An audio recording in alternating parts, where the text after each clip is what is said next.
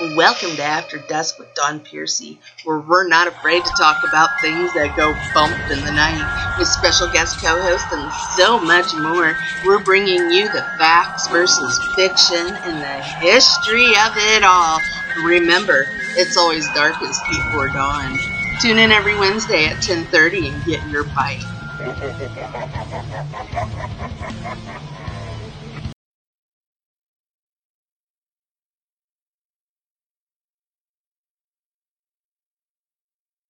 Welcome to After Dusk with Dawn Piercy. I've brought special guest Gary Farmer with me tonight, and we're talking about the history of the American continent and some of the lores and legends behind it. Gary, it's great to have you on After Dusk with Dawn Piercy. Um, how are you tonight? I'm okay. You're okay. Great. Um, well, I, I grew up, uh, I'm a Native American, and, um, you know, legends for sure, the Sky Woman uh, legend of how we came to be on the earth uh, is a good one. Um, and it's celebrated on a lot of levels, uh, and um, it helps us understand, I think, our place in uh, the world. Um, uh, we have a lot of uh, stories, but they come mostly through our language uh, uh, for, for those things. Uh, they come uh, through the, the, the longhouse uh, for different things, for our ceremonial life.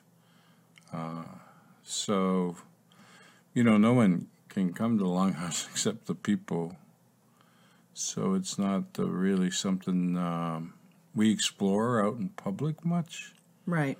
Uh, so then we have also societies that uh, take care of certain things like, you know, medicine in terms of healing. Um, then of course we, we have people that heal using herbs and, and that way. Uh, we have people who see, uh, if you need things like that, you go to them, you know. Uh, but, you know, so it's just kind of part of life. Uh, you know, there's other tribes. Uh, I'm Haudenosaunee, or Six Nations Iroquois is a common term for, you know, we have like a lot of communities all over the Northeast United States and down even in Oklahoma, Wisconsin, Ontario, Quebec, New York State. So, um, you know, we had a wide breadth of land. And, uh, but there's other tribes who are, you know, we're pretty superstitious, I guess. But there's a lot of tribes that are extremely superstitious. The Dené, uh, the Navajos, for instance. Um, yeah, you were in the movie uh, Skinwalkers, the Navajo Mysteries.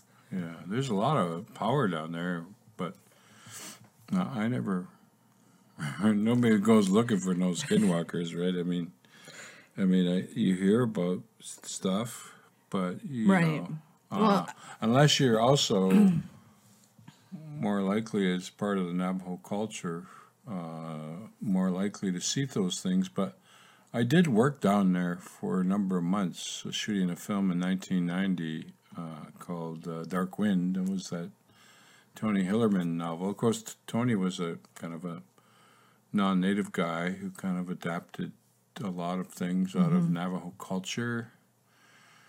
And sometimes he dealt with Hopi culture and a few other cultures, but uh, you know, they often were in conflict with kind of, it, you know, he took some liberty with their culture in some very serious ways sometimes, especially dealing with the Hopi.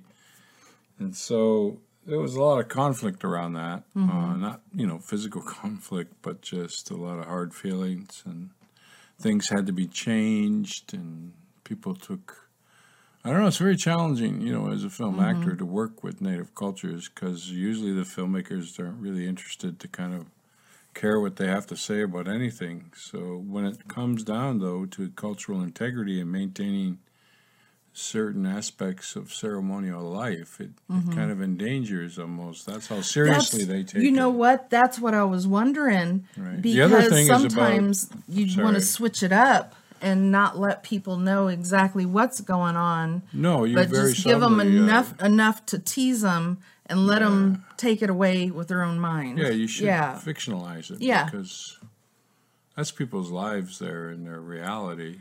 Um, and there was a lot of issues around that. Uh,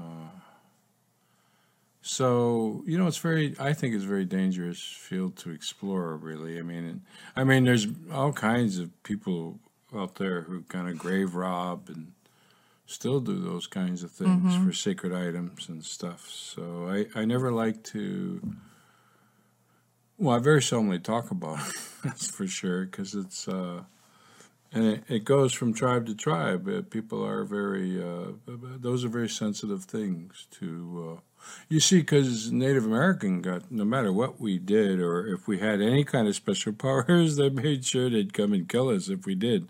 So we're less likely to talk about these things because it endangers our own existence. Uh, I remember going to some ceremonies just up here in Wisconsin, and, uh, you know, the F B I is still flying over, you know. Yeah. So um, they, they, they, they're afraid.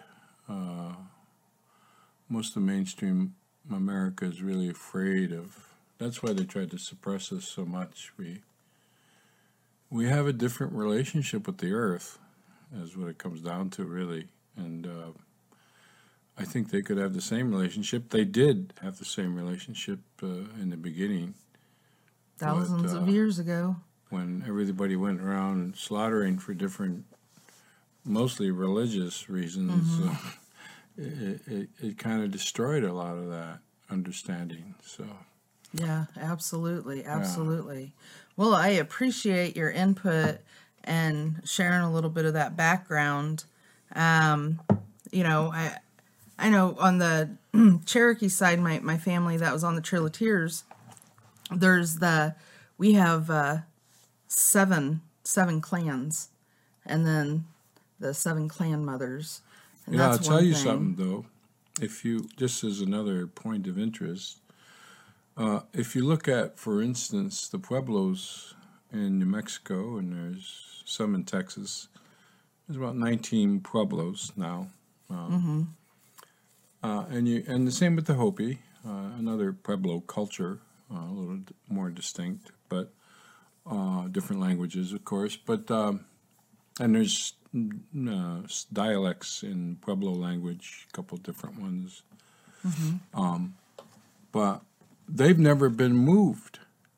They've never uh, relinquished those lands. That Pueblo revolt back in the sixteen hundreds to protect against the Spanish invasion, mm-hmm. and um, and even during the American, you know, stating, you know, like a lot of tribes have been pushed all over, like the Trail of Tears, for instance. But I have this belief that if you chase off your Indians, so to speak, you chase off what protection you had for that land, uh, because a lot of our ceremonial life uh, is used to protect uh, the lands and to uh, pray for good food and to, and so when you chase off your Indians from those original uh, lands, like mm-hmm. in the South, that's why they have such bad weather there. They don't have the people there anymore to take care of uh, the things that that's what we do. That's how that, that's what our ceremonies are based around, to make sure that we have enough rain. Make sure we have a good growing season. Make mm-hmm. sure that the ground, you know, in the, in the colder climates, make sure the ground freezes deep enough for for to for to have a good crop. Mm-hmm. You know, we need good good cold. We need a, to freeze. We used to be freeze three feet. Uh, it freezes a foot now. We're lucky. So, you know, messing with the way things are uh, on Mother Earth here. Mm-hmm. Over the course of time, uh, that's really hard on the people. Uh, they have to work really hard. A lot of traditional leaders say their their their, their medicine don't work anymore because mm-hmm. uh, the earth is in such disrepair, you know, such hardship on the planet from the way these people are, you know, with excising all the minerals and, uh, and releasing uranium into the environment, into the ocean. You know, they just...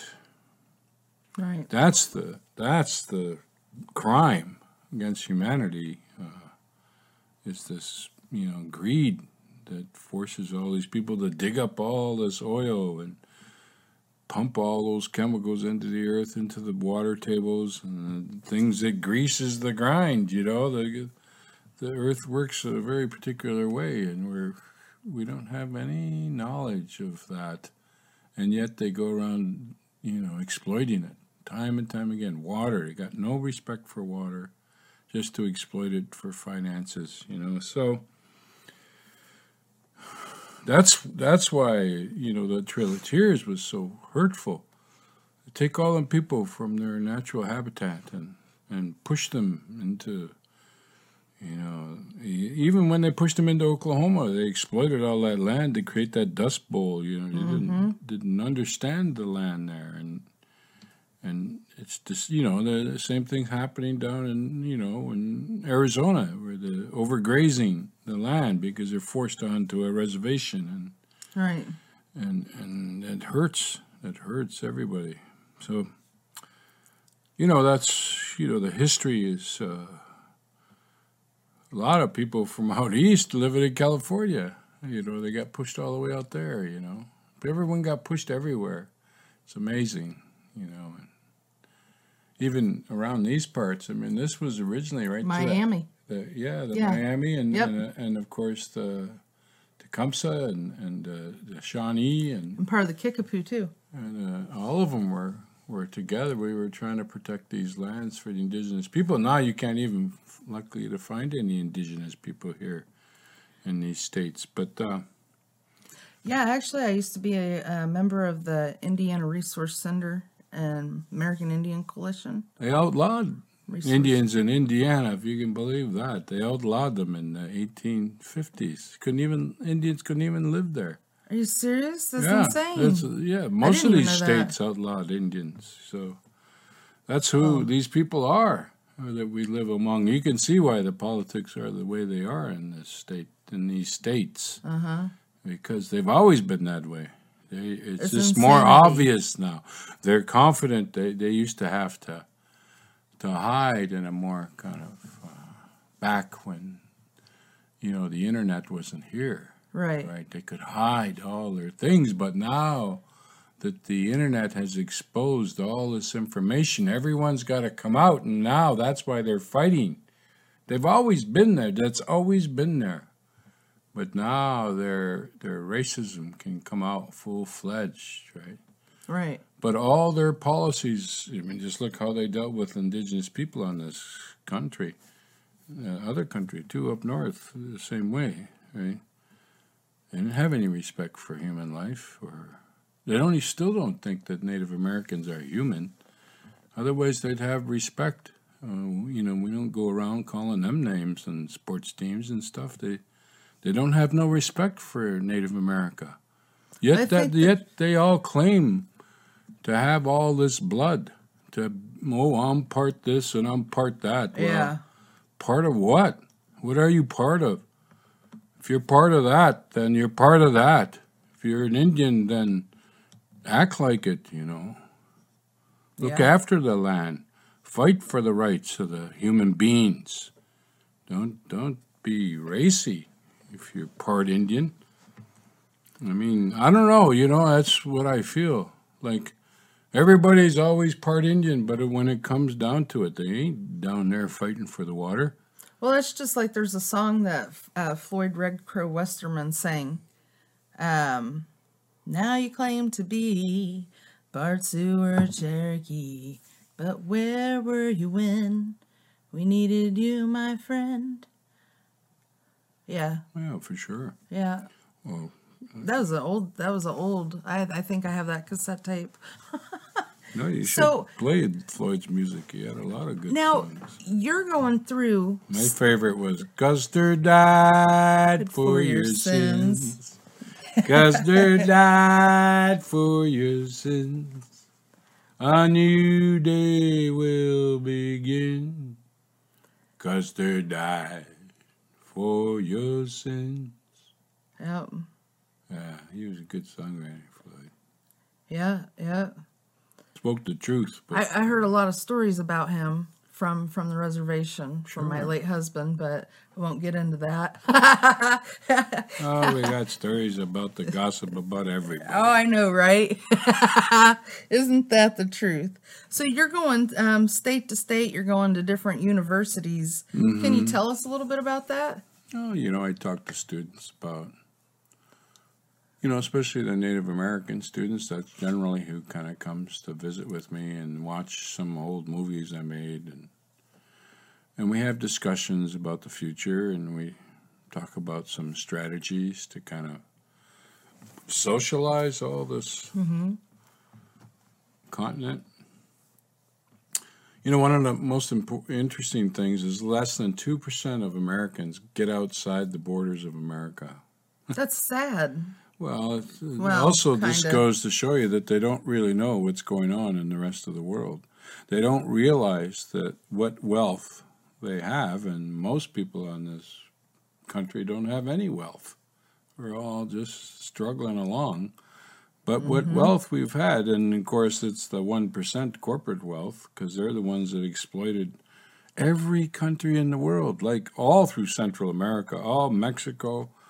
And then they take all their, all their stuff, nickel, gold, trees, water, and then they wonder why they're coming up here. Like, Americans don't even know that. They don't even know what America's done in Central and South America based on their corporate mm-hmm. mentality. And you support these corporations, you don't even know what they're doing outside of here. And so you wonder why people don't like us. You wonder why you're afraid to even go outside your own numbers, you know, and I don't blame you, you know. You you don't have much respect in the world because you're so ignorant to how people, like two-thirds of the world is starving. Well, you know, one-third of the world don't have a home, right? More. And if they got, they ain't got much. And and we seem to have everything, even though we don't. We think we do. Or, right, right. We ain't got nothing. We got to work three, four jobs to sustain this.